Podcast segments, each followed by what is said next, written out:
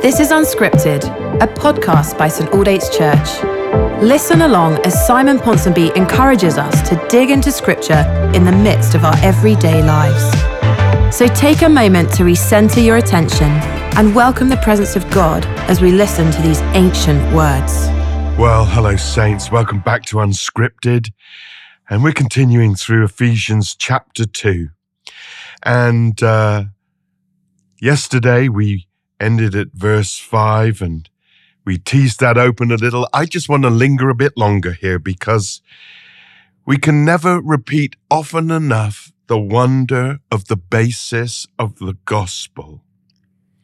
Paul ends verse 5 of chapter 2 It is by grace you have been saved if you can only rem- memorize one verse, memorize that.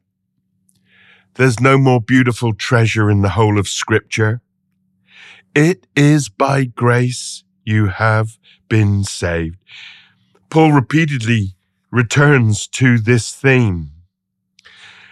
We are saved. We are rescued. We're redeemed. We're brought out of slavery, brought out of bondage. We're forgiven of our sins. We're reconciled to God. We're adopted into his family. We're seated with him in heavenly realms. We have been saved. And note the tense of that have been. This is not just a future hope. This is not wishful thinking. This is not something that maybe subjunctively, possibly will happen in the future.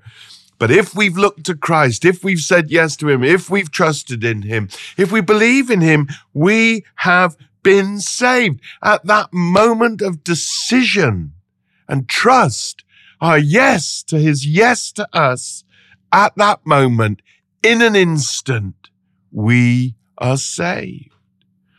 And so Paul says, You have been saved. We have been saved. It's a done deal. It's a finished event. It has already occurred. And we live in the experience of that encounter and of that transaction that has occurred between us and Christ and the Father. And yes, we have yet to enter into the reality and the fullness of what that means, the glory of it. One day when we die, or if Jesus returns first, we enter into the fullness of that salvation, but already we have been saved. Already, if we've trusted in him, the slate is clean. The charges have been passed. The debt that was against us and that we owed has been paid. We're free to go. We're acquitted. We're reconciled, reunited, put right with God. We're declared righteous. By grace you have been saved. It's one little word that captures the whole universe of God's goodness and his gifts towards us.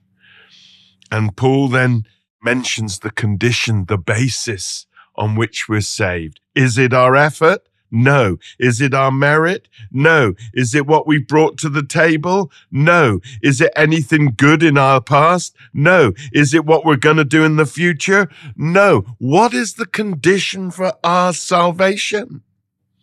It is simply and entirely God's grace. For by grace you have been saved charis anti-chariton, grace upon grace, grace after grace.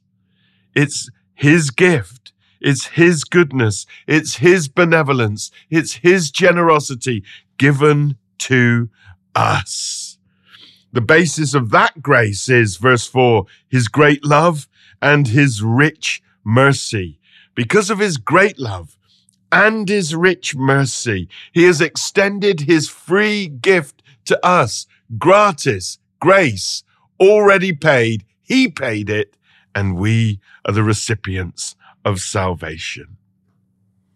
You know, in the Reformation that took place in the 16th century on the continent and passed here into England, where I am, this was one of the central themes, the central planks, the central wonders that was rediscovered. Sola gratia, Only grace. For so long, Christians thought they had to work hard and earn a credit or merit on the basis of their effort. They had to bring something to the table. They had to impress God with their input. But Christianity is predicated on the work of Christ and the gift of God to us. God, in his great love and rich mercy, takes us when we were dead in our sins and makes us alive in Christ. By grace, you have been saved. Repeat that over and over today, saints. For by grace you have been saved. When the enemy says, look at them, just look how sinful they are. Look at what they've thought. Look at what they've done. Look at what they're doing. Just look at them. We can say, ha, our goodness, our righteousness, our merit, any standing we have before God is not based on our filthy rags. No, they've been removed and we are clothed in the rightness, the righteousness, the goodness, the beauty of Jesus because of him. And because we've looked to him, we receive him and we are graced with salvation. Amazing. Come on, saints. You know it's true.